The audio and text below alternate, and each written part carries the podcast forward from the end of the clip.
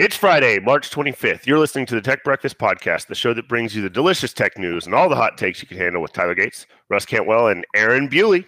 Uh, although Aaron isn't here yet, um, he will be here soon. At the moment, we have our good friend, our uh, senior EV correspondent, Paul Braren, on here. That's How's it going, fellas? It's going good, Good. man. Thank you for the uh, promotion of senior. I don't know if that's a compliment or, or maybe not, but hey, I'll take it.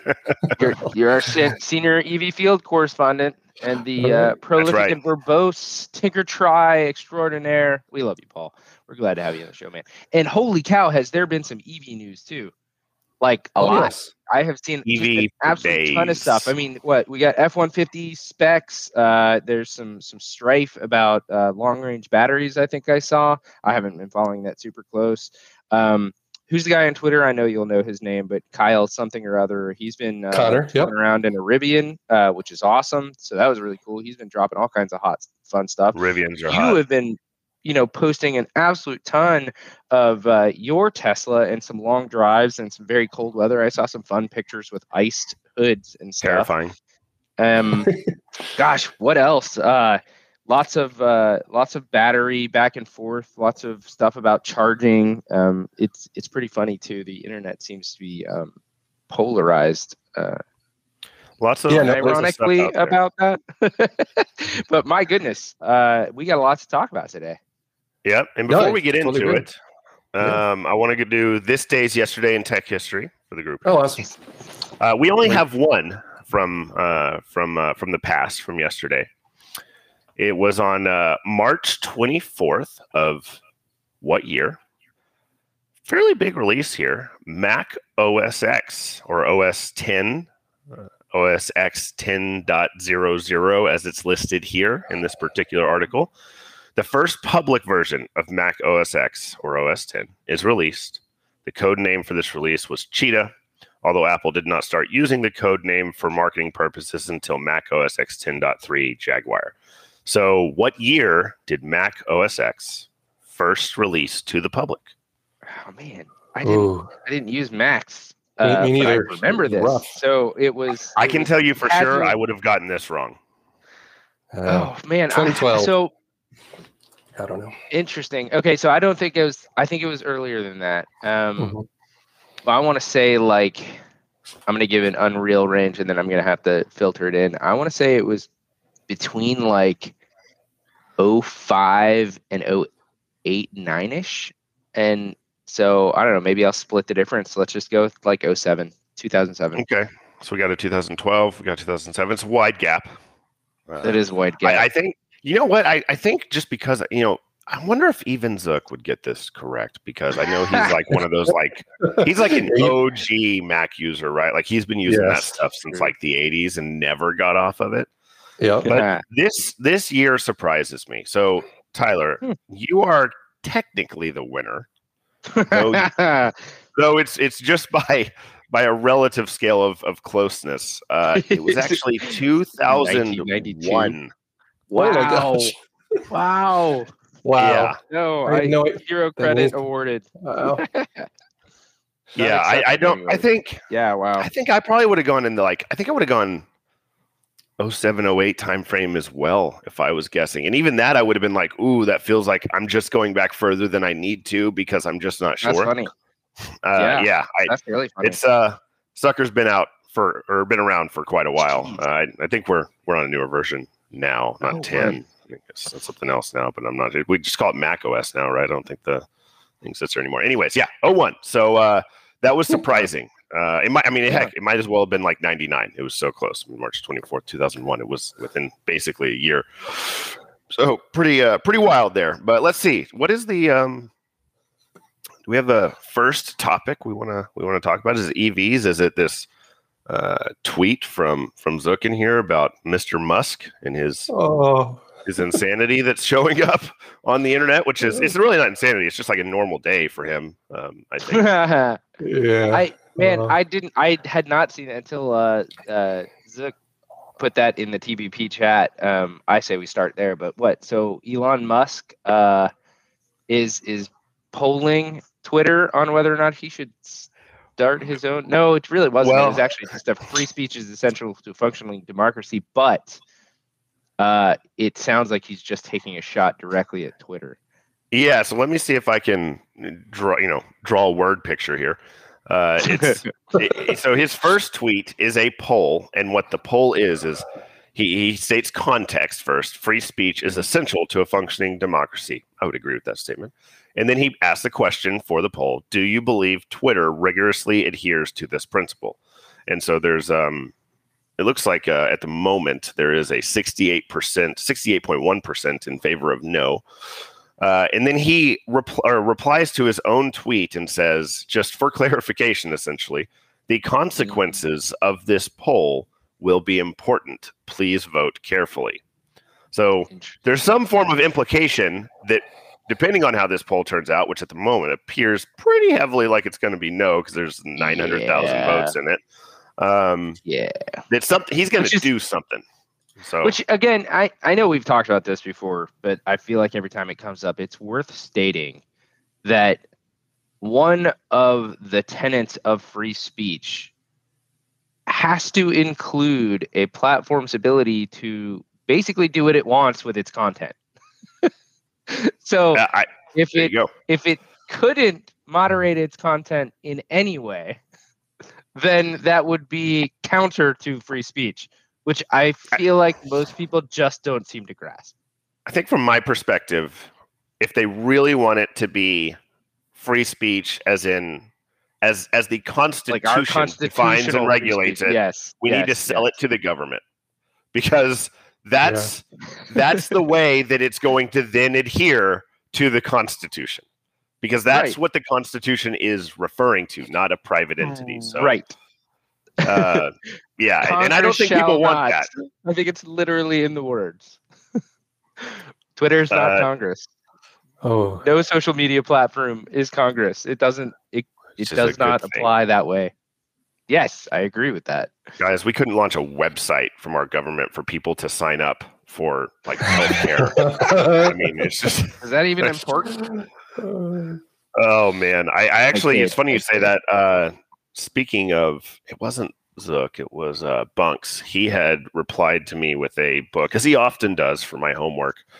Uh, uh, from Andrew Yang. If you don't know this guy, he uh, he ran for president actually in 2020. Uh, he ran for the Democratic nomination, and he's kind of a scrappy player. I mean, he did much better than I think most people really thought he was going to do.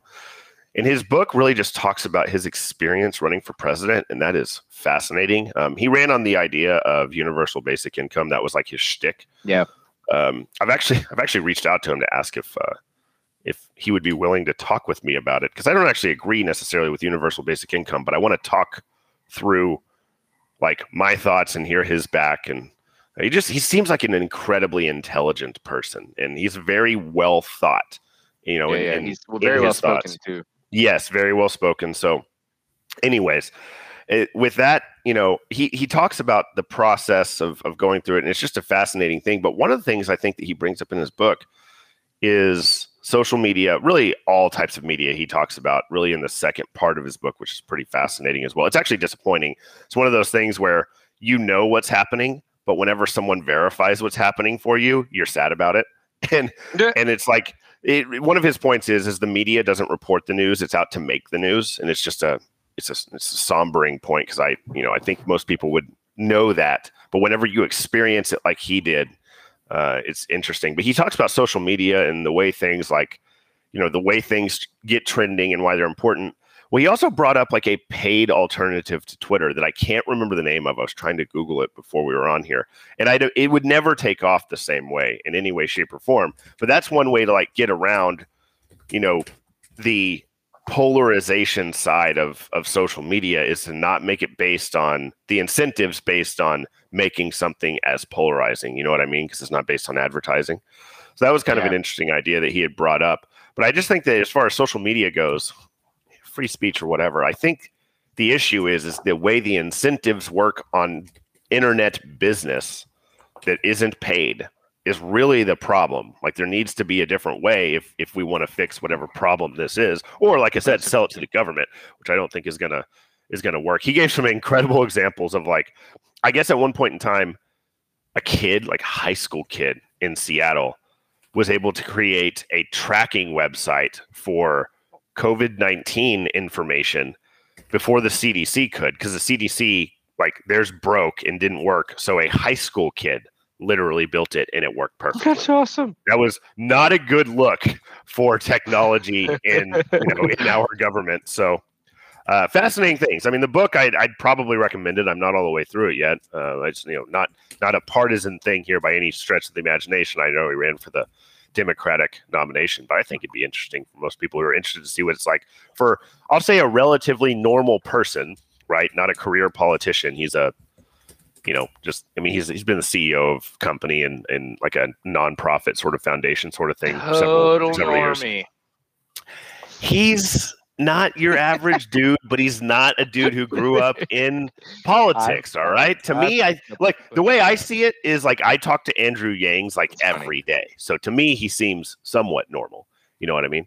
And so it's just yeah. a uh, th- from that perspective, I think it's interesting to hear him just describe what that process looks like. And he talks about this kind of social media piece. But yeah, uh, I think Zook's prediction is that Elon Musk might buy Twitter.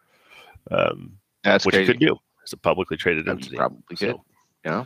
Uh, uh, no, he most certainly could. Like that, that's yep. that's with an oh, absolute no, no, no. certainty.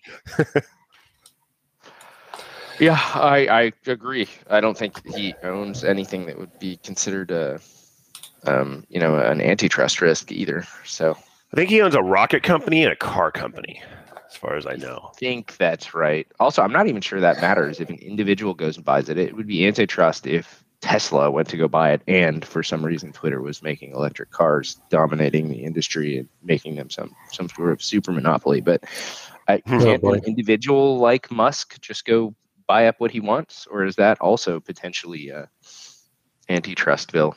I actually don't know. I, I have no Was idea. It, I suppose that regulators could look at it. It just maybe that's odd because why?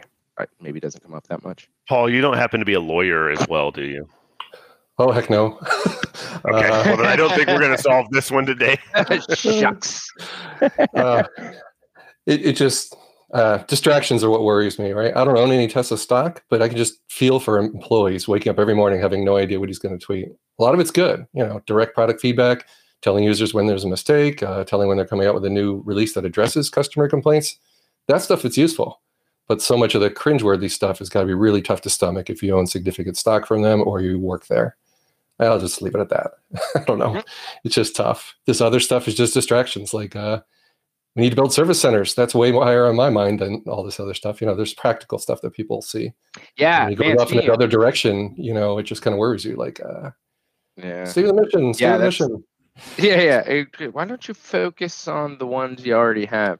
Um, yeah. I and they're doing well. Uh, who um, Chad Sackett is is quite outspoken yeah. about the issues that he's had with his Tesla in uh, his little part of Canada. And I saw he's, that. He's had a lot of service yeah, heat pump. Issues, you know, things that stop working and then unavailability of service centers or or parts.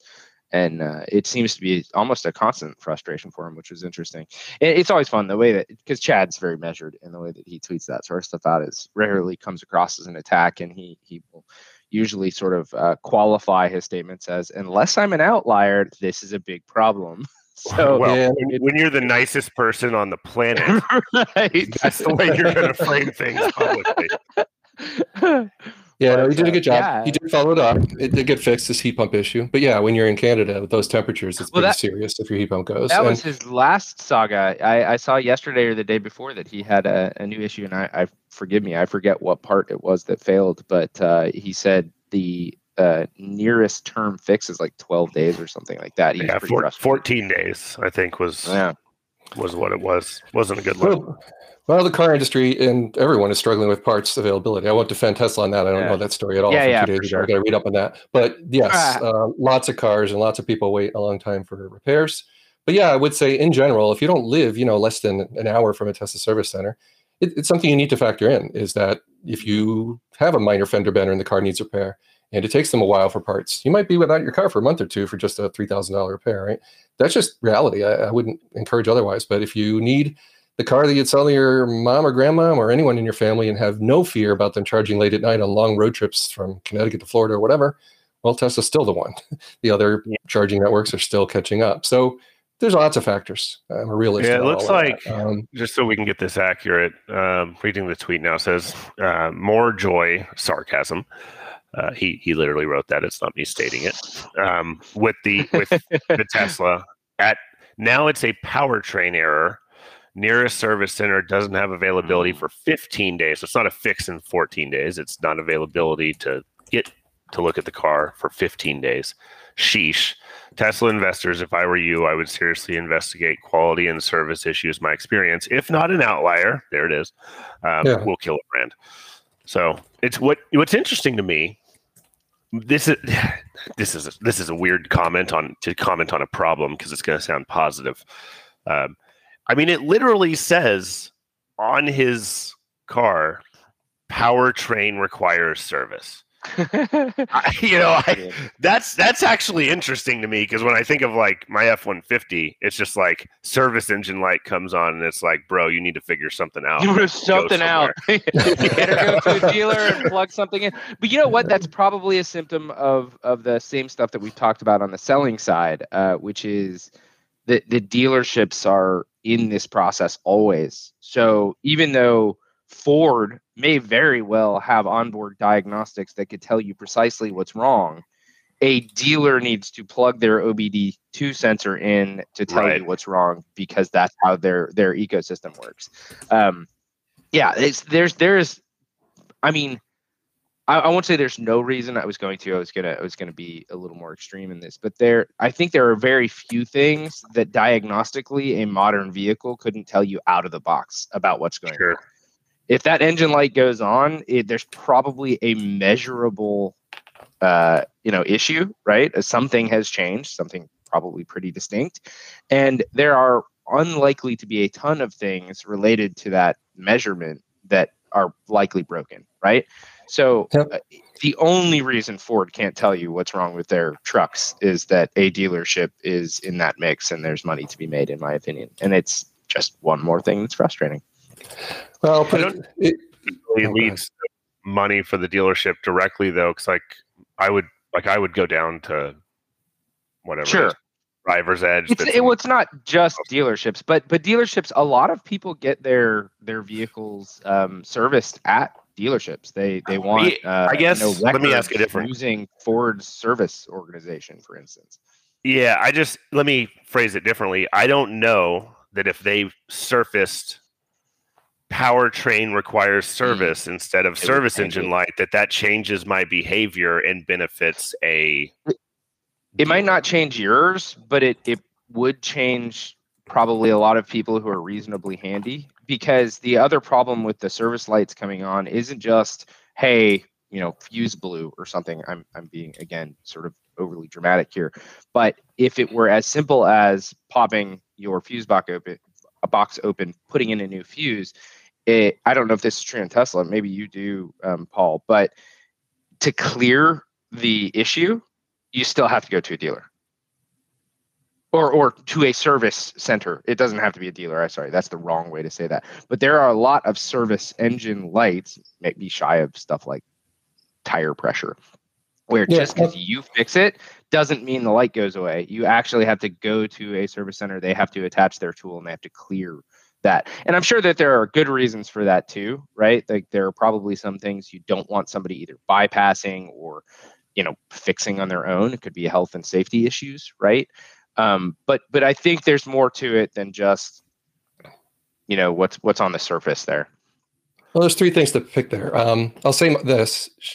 Let's see. A lot of over-the-air updates don't require you know any visit, and the error would go away, right? So if you get an over-the-air update, typically they're every month or two. On my wife's car, who's on the regular firmware release track, uh, the Standard Range Plus, the thirty-eight thousand dollar Tesla from 2019, and then there's mine, the 2018, that's on the kind of beta program where I get code more often, like twice a month, and all of those just go out to the car, and once in a while, if there is some concern or whatever, it's going to be fixing those. I've had very few updates that you know stay on my screen. Actually, none, I guess. And my experience is, you know, and gladly nothing like Chad's, which does sound, you know, more alarming, right? So we got some data there, just single data points. Me and him, that's just two people. Um, I'll also say this though, in Connecticut, we've had, I don't know, I think there were a hundred something thousand Model Threes. Now there's over a million in the world. And right here in Connecticut, we still have only one service center for the whole state. Now, that's about a two-hour Wow. drive from any spot, but uh, or about an hour and a half from the worst corner of the state. That's not that bad.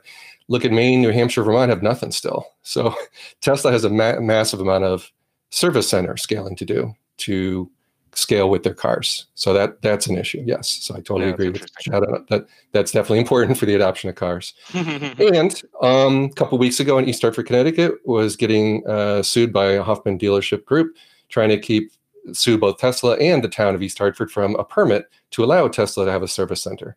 Notice I didn't say Oh, dealership; I geez. said service center. And Yeah, as, right. soon as, as soon as the permit got revoked, what do you know? The lawsuit uh, was done. They just dropped it. They didn't pursue it to actually win the lawsuit. they never they never intended probably to do that allegedly right. but it sure looks pretty suspicious that the second within two days of it getting what they wanted the, the permit dropped meaning they didn't want it on east hartford connecticut with a ton of dealerships they didn't want the tesla brand on their street is what it's about i don't think it had much to do with the law because the law allows you to open a service center in connecticut you just That's can't fine. sell the car here you have to pick it up in another state anyhow that stuff aside yeah scaling and service um, nhtsa national highway traffic safety administration nhtsa recalls you get these goofy letters of paper in the mail two months later, or you get online in your email at 5 a.m. an automated NHTSA recall where it says something about your car and it's fixed within a week or two on the next over the air update, like some um, abrupt braking people had on the highway. Never affected me, whatever, but it certainly didn't require a visit to the Milford, Connecticut Service Center, which is a 45 minute drive for me. A non issue. NHTSA just hasn't caught up with over the air updates. It basically says, hey, dealerships, get your customers to come in here and fix the car didn't relate at all to um, these very minor Tesla recalls that I've experienced.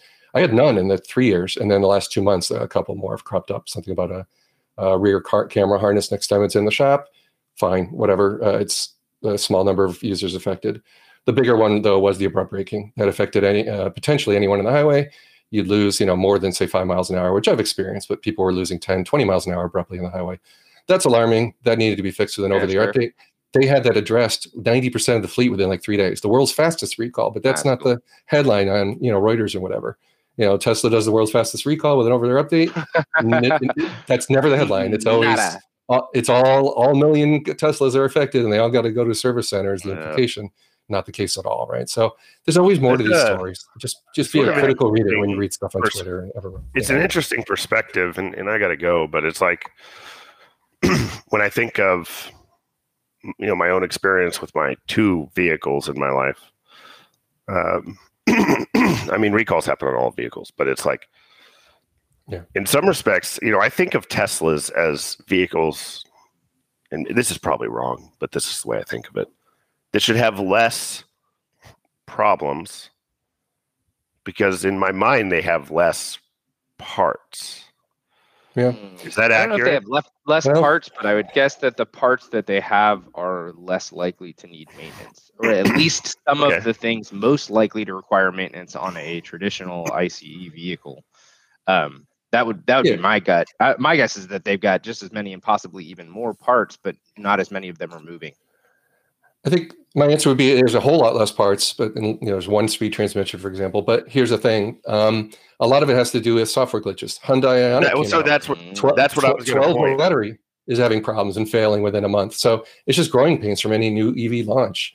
And then Tesla's tried to move to a from a 12 volt to a uh, 15 or 16 volt range lithium battery that weighs like five pounds instead of 30 in your hand to start the car and do remote access and all that stuff. And there's been some teething pains there that they didn't recall, but they changed the software to recalibrate. So most of, in my case, my Honda Civics over its 16 year Honda Civic hybrid, I had so many seatbelt and airbag recalls, like lost track. I've had nothing like that in my 56,000 miles and 3.3 years of Tesla Model 3 ownership, right? So nothing like Chad's experience. That doesn't diminish what he's going through in his Model Y that has a, a new technology heat pump where the growing pain is being felt there. I see this on all the EVs, almost all. Uh, e- roofs flying off of Mach- Mach-E's. There's, every launch has been marred by stuff. And Yeah, I would well, encourage people to not buy one, you know, one of the first hundred thousand off the line of any company. That's still Oh, true. and for I- Sorry to interrupt you. I, I have to go, Yeah. but I because I the point I'm trying to make is I really don't think it's fair to point out the over the air update of the fastest solved recall in car history whenever the problems they're solving on recalls are dramatically different. Right. Because like let's just say Sure. there was a recall on this powertrain issue that Chad had. Can't fix That- that, over there. Let's see them do that over the air. And so Or- that's your- that's the that's the point that I'm seeing. system. Exactly. Like if I think of my but you get my point. Hundred percent. So when I think of my two Ford F one fifties, admittedly, I've only had two vehicles. I've also only in twenty years of driving these vehicles had two recalls, one on each vehicle, and so That's crazy. the Yeah. it's not like it's My- like I, I mean like whenever you say My- you know you've my had far less recall. Ten. Yeah, I just I have I mean literally that's all that I've had. So whenever I hear it's like, well, I had Wild. you know I've had way less than three years, I'm like, okay, I I mean, it, that doesn't like to me on my personal experience. Once again, anecdotally, one person, like my vehicles haven't had these persistent issues with just their you know daily operation. And and my trucks, by the way, are all connected to FordPass, which is an app that tells me if I have recalls and I can schedule appointments to take them back. So it's not like I'm just not getting the recalls. Like I have a digitally connected identification system to tell me if I have a recall in my in my truck.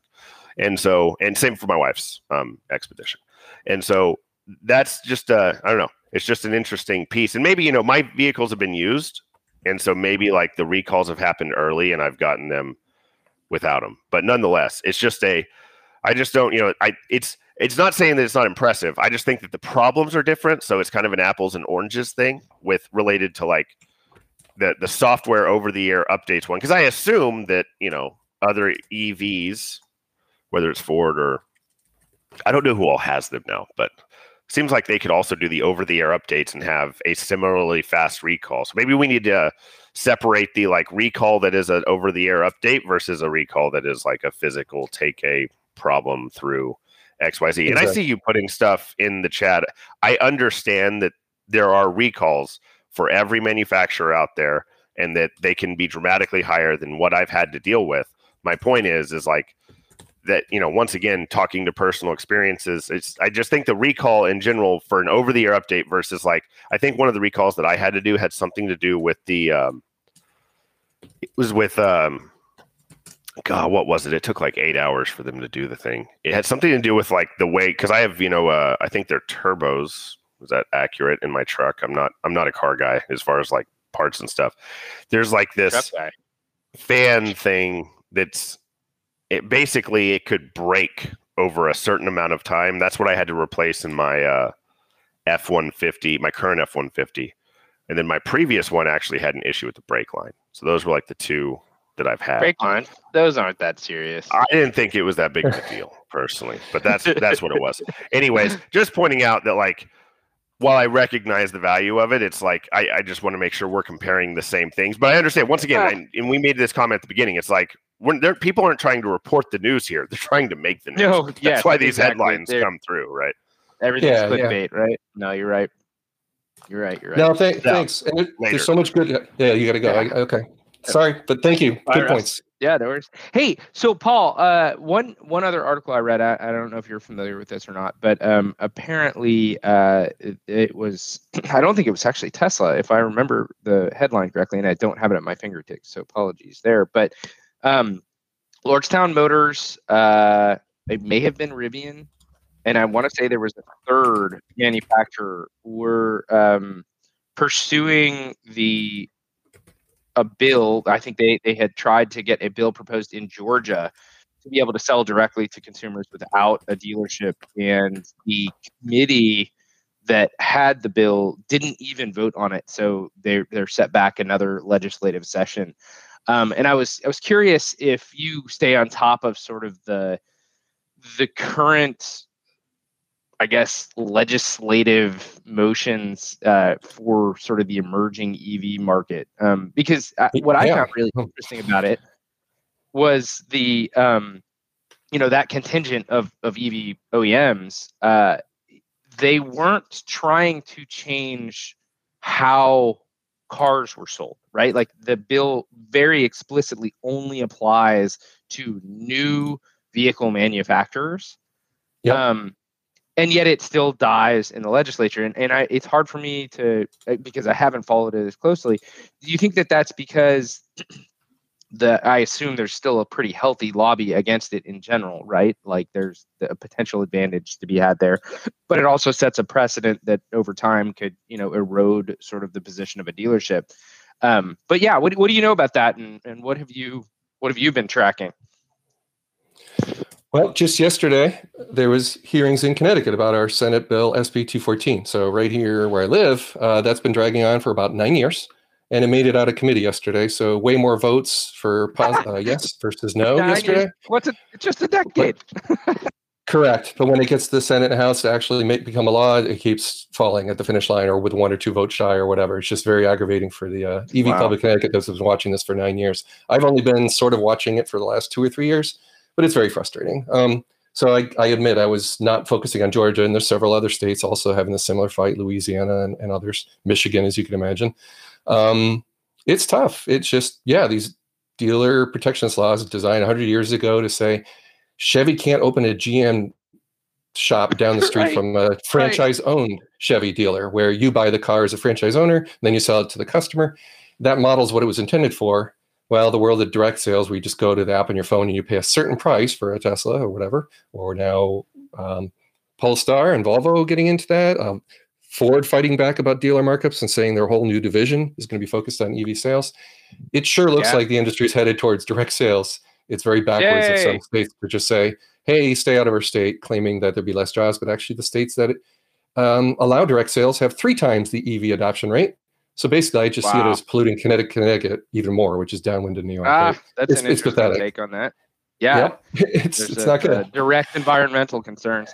That's that yeah. is curious, and yeah, it, it feels it, I don't know, it feels very um, American politics to me though too, because the, the there is a an obvious vested financial interest in maintaining that model. In fact, the, the laws were basically lobbied into place for that explicit reason in the first place. This wasn't for consumers, it was for dealerships or OEMs, right? And yeah. now it, it is readily apparent that the entire ecosystem isn't really in your best interest as an individual trying to buy a car. And I, I don't know that I've seen any even remotely elegant argument against that. Um, but but people are so far removed from the normal legislative process locally or even in state government that their representation in these bodies like they're not they're not doing anything that helps their people at all. It, it's very curious to me because it's one that just as an individual, whether you're in the market to buy an electric vehicle or not, there is no way this is anything but bad for you to not be able to do that locally directly. And yet, representative government is not voting in your interest. It's a it's just fascinating to me. Well, here's another thing. We have public comment. So the government is very public. It's all Zoom meetings and live streamed on YouTube. You can see it happening. And when you have public comment, you can write a letter like myself. So last year I got to read my thoughts and get them recorded for posterity. And I did the same this year in form of an email. And um, guess what? 66 members of the public all voted for direct sales. The only right. ones that showed up for the public meeting against it were all dealership interests. Of course. What does that tell you? Uh, so, I mean, everyone in the public, it, all the constituents, the voters want this. About it. Exactly. Yeah. Which, which is hilarious because the people that are representing this in those state legislatures are supposed to be representing people in their constituencies. Exactly. Yeah. That I mean, that's a perfect example of anyone that's paying attention to this knows this is good for them and it's what they want. But the dealers have their interests, and who keeps winning? Yep. So I mean, look at look at my situation. Two Tesla Model 3s replacing 15 and 14 year old Honda Civics. Okay. That means basically that dealership that's six miles away in East Hartford that didn't want Tesla opening up a service center. They're basically just, you know, trying to make my life harder where I buy the market leader that's 80% of the right. EVs bought in Connecticut or Tesla. And they're just pretending, oh no, there's many more makes and models coming out. Yeah, and drips and drabs in tiny numbers. They're nowhere near Model 3 and Model Y. Not even close. Um, the top sellers. So it's it's frustrating. They're just trying to, you know, yes, protectionism, yeah. uh, keep their keep the revenue stream going a little longer to the detriment of the state. And here's the weird part: the. National Association, uh, NADA, whatever that stands for, Dealer Association, they published a study states that had direct sales versus didn't. The economy, the number of jobs in the states that do allow direct sales is better. Their own lobbying entity is admitting It's better off for the state. And the, yet the dealerships that do these lawsuits or the or show up and do public testimony keep saying uh, something about lemon laws and other uh, diversionary tactics from the real truth. It's not Yeah. lemon laws still protect you with a Tesla or not. So if you as a buyer, the younger you know people in the putting the bill forward are like, okay, we're just talking about the customer having a choice of how they buy it. We're not talking about the dealership. They can still go to a dealership, right? That's right. So here's a story for you. Someone's got a Ford F, uh, a Model 3 in his family and a Ford F-150 Lightning on on on um, reservation. I guess I won't say where, but um, yeah, when the time came when he was really early online and ordered, I think within hours of the F-150 Lightning pre-orders, he was told, I think, a ten thousand dollars, some crazy markup if he wants an earlier place in line. Oh Yeah, yeah, how, yeah, does, yeah. how does he feel about the dealership model? Not great. Whereas his Tesla Model 3, he paid a price on the order on the app and went and picked it up in Mount Kisco, New York at a certain price. There was no haggling, none of that. So it's just so silly. I'm sorry, but there's so much good focus It stuff is, to focus on. Maybe we could pivot Oh, over to yeah, that. yeah, like yeah, no, Super yeah. Bowl. I, I mean, that it there there is definitely but- um, uh, fun side. More to choices. Get away from the aggravating political side Yeah. of how we all of this. if you don't, if you don't mind, like Super Bowl was a big deal for me, Yeah, right? sure. Seeing the amount of money pumped into that. Yeah, So that's just awesome. EV after EV, the general public finally getting it. And, and that was on the heels of my mom telling me about a, a family friend who said something about a, yeah, Chevy Bolt got bought back on the you know, battery fire program. Now, mind you, EVs are still way less likely to catch fire than gas cars, and I got some stats for you there. Um, but anyhow, good point. so, so- so I think my mom asked something like, "Oh, you got the money back from GM. What are you? Are you thinking of buying a Tesla or something?" She goes, "Oh no, I'm looking for an American car." Now, my heart sinks to hear that. It's just bizarre Uh, be- because what- the most American car car is ever made, more American than Tesla? The Tesla Model 3 is the most American car. Notice I didn't say the most most American EV. I said the most American car manufactured in Fremont, period, yes. California is the Model 3, and now they're pumping Model Ys out of Texas, a new factory that just opened. Yeah, uh, right. No, yeah, the Gigafactory just- down, down at that. so so it just brings me back to earth that so much of the general public, including some people listening to this podcast, just have you know just don't know and don't follow it at all. It's fine. well, now they're but more wow. informed. That's why we do yeah, this. that's what the Super Bowl is about: pumping that money to see a Honda Ioniq in there and Polestar taking a little stab at Elon and, and Twitter. I think that was great. It's just just it was fun to watch. Like, all right, cool. You're trying to appeal to all different sorts of buyers. And some of them were more savvy than others about the way they're trying to appeal to, to buyers. But either way, it's all good to see that. Now, the reality, though, bringing it back down to earth, only 9% of passenger car sales in the US, uh, sorry, in the globally are EVs, only 6% in the US. And um, of those, 60% is Tesla, so that which is the company not advertising Super Bowl or anywhere. So it's interesting that back to earth here. Let's contrast that with Europe, where 77.5% of cars are EVs in Norway. Oh wow. So we have a long, oh yeah, yeah. Nor- And Norway's China- been China too. aggressively, you know, sort of uh, um, subsidizing EVs for quite Yep. some time. I, I remember even when I was in in Norway visiting, that would have been what 2012, 2013 timeframe. Um, Yep. One of one Yep. of the biggest expenses for owning a vehicle in Norway is the uh, you know, basically parking fees for for Oslo, right?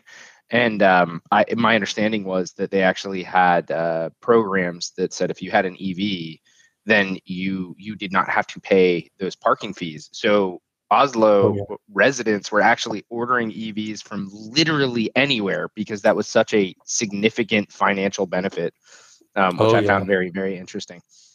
Yeah, same with people who live anywhere near London. They can see the writing on the wall. If they buy a gas car now, they sure as heck aren't going to be driving into the inner core of the city very often, if ever, because the Wow. tax. There's so, lots of things you can do with law that are tools, right? Yeah, So of course. enhance adoption. But anyhow, uh, back to the American thing. It's funny too. The Tesla Model Three, number one. Number two, Ford Mustang. Notice I said Ah. Ford Mustang though, not Ford Mustang Mach-E, which is made in Mexico. at a lot of police Oh, departments. Oh, that's hilarious. Strange, Yeah, right? I actually had Model- forgotten that. I'd seen that announcement. I've seen those those uh, headlines. That's that's Okay. curious. Going down the fun list of most American cars, Model Y is third, Jeep Cherokee fourth, Chevy Corvette fifth, and then six, seven, eight, nine, ten, uh, six, seven, eight, nine is Hondas, and then finally Toyota. Hilarious list. It's just weird. That is Notice that is a really So- funny list. But anyhow, that, that- it doesn't even doesn't matter that much. All these parts, uh, all these cars are different components from all over the world. Some people really you know, care about that, and, and I get it. So it's just one little factor. But I just found it funny that someone who drove a Bolt and knows all about it had no idea where the heck a Tesla is made, and that's just so. never mind people who don't own an electric, how little they really probably know about where anything's Right. made. Or even care. Maybe Yeah. that's okay. Whatever. Sure. All right. Yeah. Moving along though, some of the the ads, you know, I said are fun, and then that's just gets mind share going. Then you got the direct sales stuff. We we covered that. Then you've got um, GM. so you've got uh, Kyle Conner coming from Colorado, the guy I met, who's a very active YouTuber, showing off the Rivian that he's been had. He drove two thousand miles in a few days. Boy, does that so do road trip? I think it's three. I saw I saw a, video late yesterday where he said he's already got over three thousand miles on it. He's just uh, hasn't finished posting all of the Correct. long stuff. He was that's crazy. And he has he's found that Electrify America, who the, he interviewed on Ins- Inside EV, is a podcast he's affiliated with but doesn't run. He interviewed Electrify America and tried to peg them about pull through charging for trailer vehicles um, and stuff like Cool. that. He, he didn't actually ask that question. Near and dear to my about- heart now. Yep, and charge charging speed um, Yep. is another one. And Yeah, that's a good um, he found that Electrify America, it's got some limits on charging speed. Some of them are artificially capped. The charger itself is capable of more, but the power line coming into the center is not, and that's not publicized on the Yeah. sticker anywhere. Okay. He will find Sure. that. And in a Rivian, it matters. If it's 25 minutes versus 45 minutes versus an hour and a half, you bet someone Well, like him's going to notice when he's road tripping and- two and or I 3,000 saw- miles.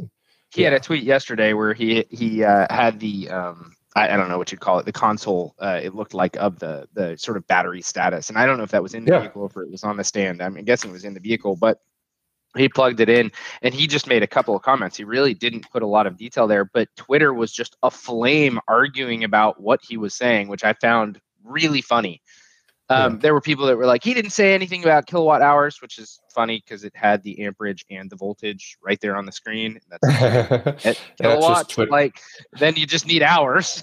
So take your Yep. time. But uh, Yep. yeah, no, no, it was, it was interesting, but I, I didn't realize how hotly contested it was. Oh, nor had I really been close to the, um, I guess, the limitations of some of the charging networks with that specific topic in mind. Like we t- we have you, myself, and and you, and th- on this podcast, we've talked about the the charging networks and how dramatically different sort of the Charge America ecosystem is right now versus where it needs to be compared to like Tesla's supercharger network. But like getting to see some of these details sort of come out has been very very fun for me. Yeah, to give an idea here, to bring it home, Kyle's dad is uh, from Connecticut. He visited him recently, picked up an Ioniq 5, and I got to meet him. So it was awesome to meet a, a popular young YouTuber who puts out content like in a Rivian. Hey, EVgo, I charge faster than Electrify America. That's a great way to call it the company. Here's the reality with the Rivian, I'm the first, one of the first in the world to actually test long road tripping.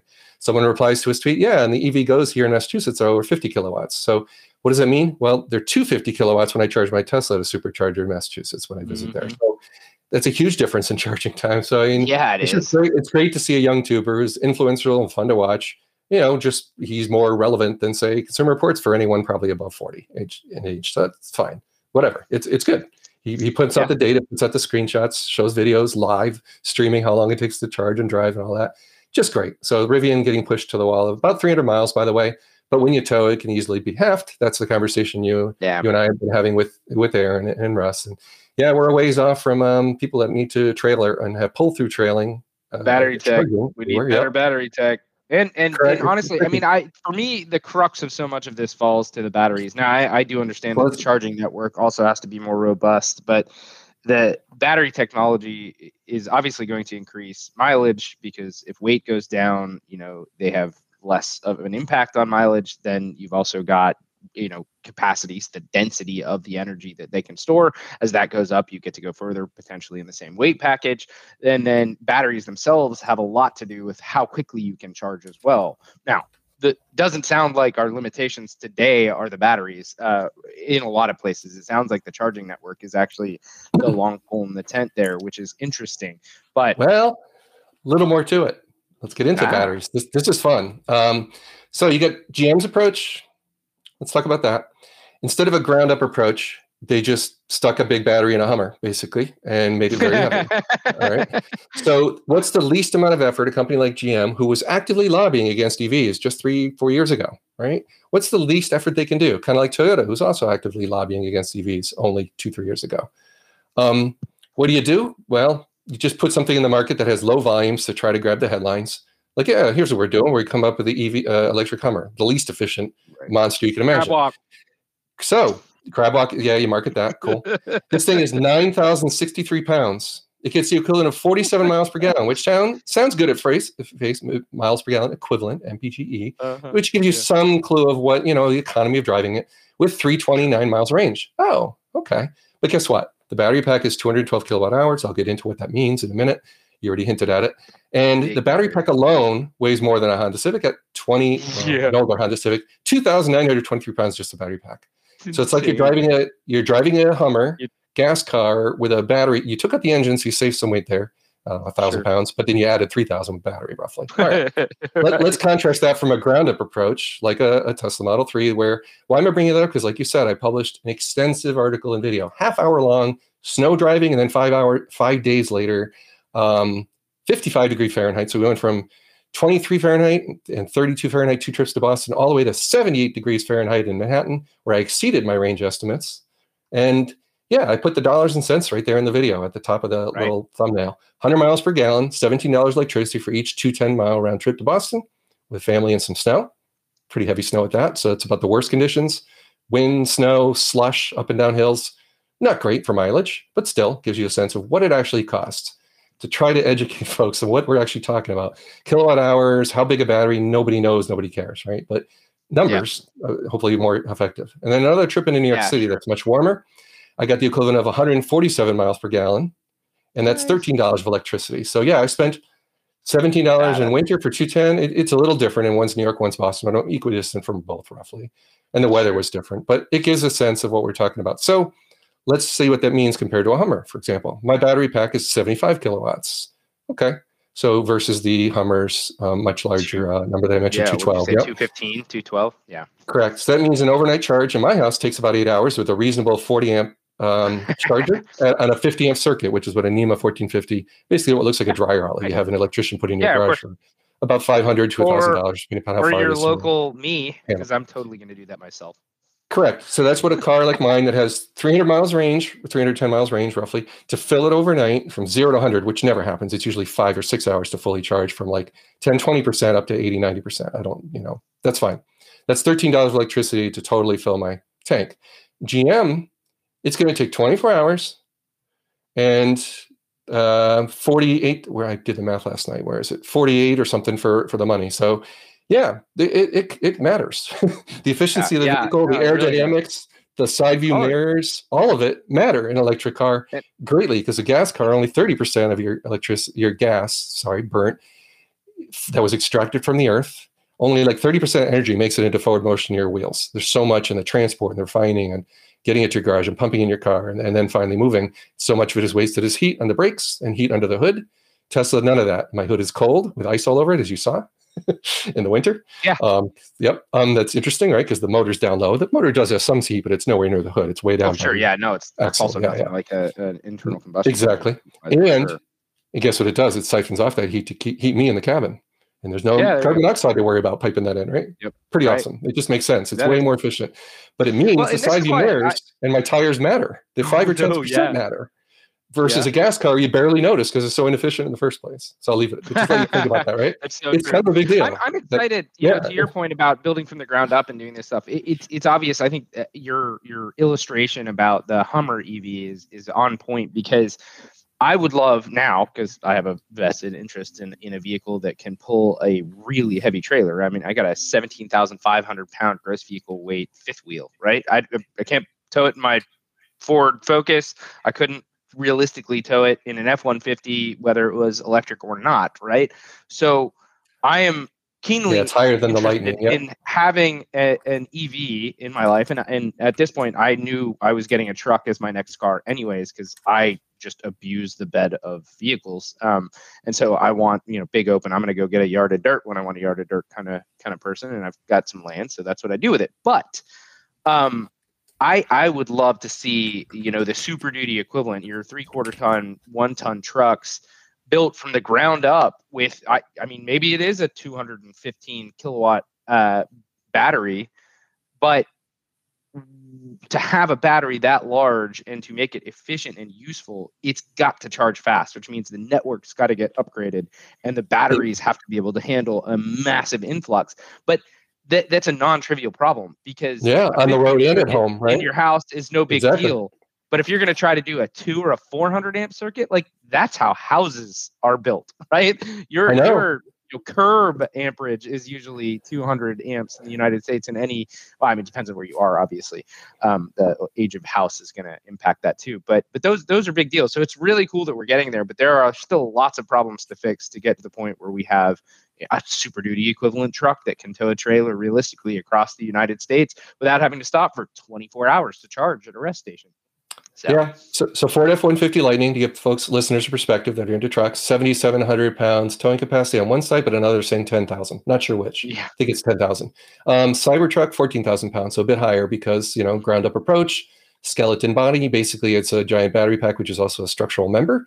Those are those new cells, those um, yeah. New, new larger cells that look like kind of like mini beer cans. Uh, um, they're part of the structure of the body, and those are what will be coming out of the Tesla Texas factory, right? So almost every pound they can shave off that thing, they're putting into yeah. the battery pack, I'm, right? I'm curious. It's a different approach the, than a body on frame Tesla, approach. You know, the Cybertruck, uh, obviously they went from a tri motor as the top end to a quad motor. That sounded like it was more marketing and competition driven. But I exactly, am curious yeah. To see if it changes the tow ratings. It has not yet. They have not updated that at all. And there are lots of other things, yeah. just the powertrain that might increase that number. You know, like you said, it, they're structural. The battery is part of the structure of the the vehicle that might stop it from being able to jack that number higher, but it's feasible that they could actually tow more from a powertrain perspective, assuming that that was long pull, which I'm actually doubtful that it is, but I'm excited to see where that goes. So, anyways, Paul, I got to drop. I got a hard stop oh, right now. Uh, but oh, we'll have okay. to have you back on because there's obviously lots and lots to talk about in the EV space. But that brings another Tech Breakfast podcast to a close. Y'all, thanks for joining us. Hope you enjoyed all of Paul's knowledge. I certainly did. Thanks for listening. Thanks for subscribing. Have a great weekend, and we will talk to you next week. Bye.